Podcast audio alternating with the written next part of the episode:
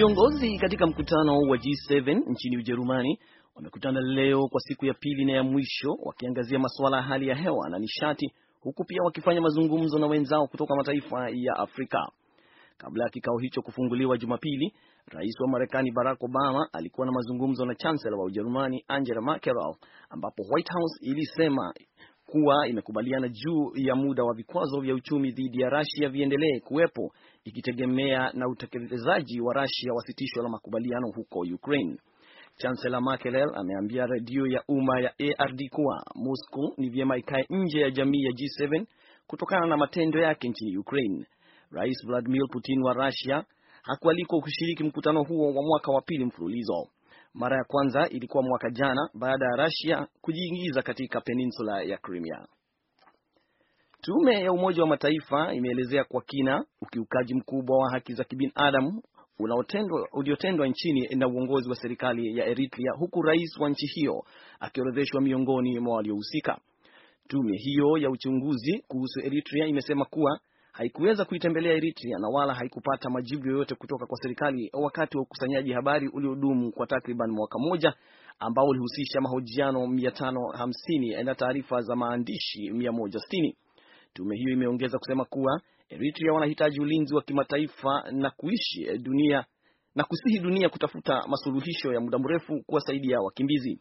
Mojawapo ya tuhuma dhidi ya serikali ni kuchunguza raia kinyume cha sheria, jambo ambalo limewaacha raia wengi wakiishi kwa hofu.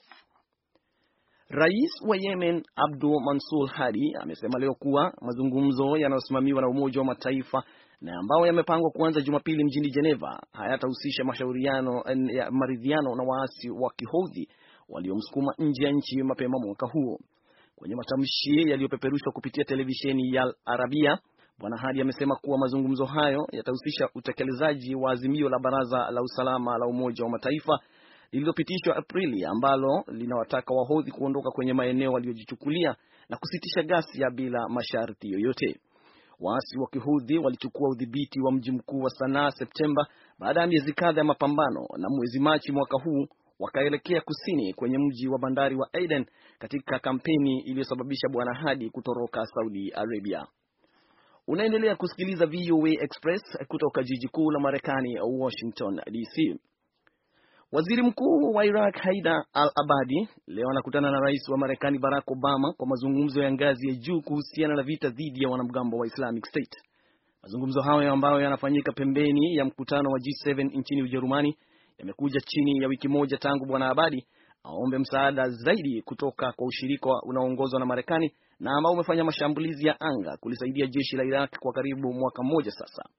Maafisa wa Marekani na Faransa wameeleza kuwa na imani na Iraq baada ya mazungumzo hao, wakisema kuwa maendeleo makubwa yamepatikana, lakini wakaongeza kuwa vifaa na mafunzo zaidi yanahitajika ili kuwawezesha Iraq kufanya mashambulizi ya kukomboa tena maeneo yaliyochukuliwa na wanamgambo. Jumapili, vikosi vya Iraq vilisonga mbele kwenye mji wa Bainji vikijaribu kukomboa kituo cha kusafishia mafuta kilichochukuliwa na wanamgambo wa Islamic State kwa mara ya pili katika kipindi cha mwaka mmoja. Wapiga kura Uturuki wamemwekea rais kikwazo kwa mpango wake wa kujiongeza madaraka baada ya chama chake kinachotawala cha Justice and Development AKP kushindwa kwa mara ya kwanza kupata wingi wa kura, jambo ambalo ni pigo kubwa kutokea baada ya miaka kumi na mitatu.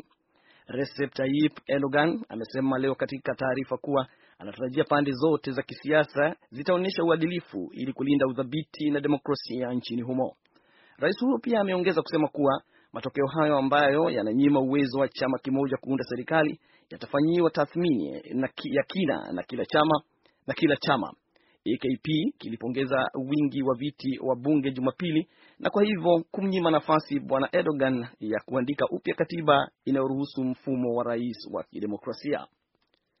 Na Umoja wa Mataifa unaitisha duru ya karibuni ya mazungumzo ya amani nchini Moroko na serikali hasimu za Libya na kuelezea imani yake kwamba mashauriano yatakuwa na manufaa.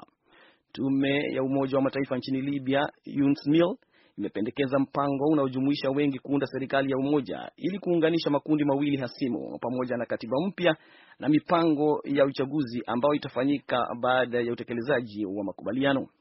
Mazungumzo ya leo yatahusisha rasimu ya mpango huo, tume hiyo imesema. Katika wakati huu muhimu wa utaratibu wa mjadala wa kisiasa, UNSMIL inazitaka pande zote nchini Libya kubeba majukumu yao na kuweka mbele maslahi ya nchi na kuwakumbusha kuwa suluhisho la kijeshi haliwezi kupatikana kwa mzozo wa Libya na hakuna suluhisho jingine nje ya muundo wa kisiasa. UNSMIL imesema katika taarifa ya kutangaza mazungumzo. Be away.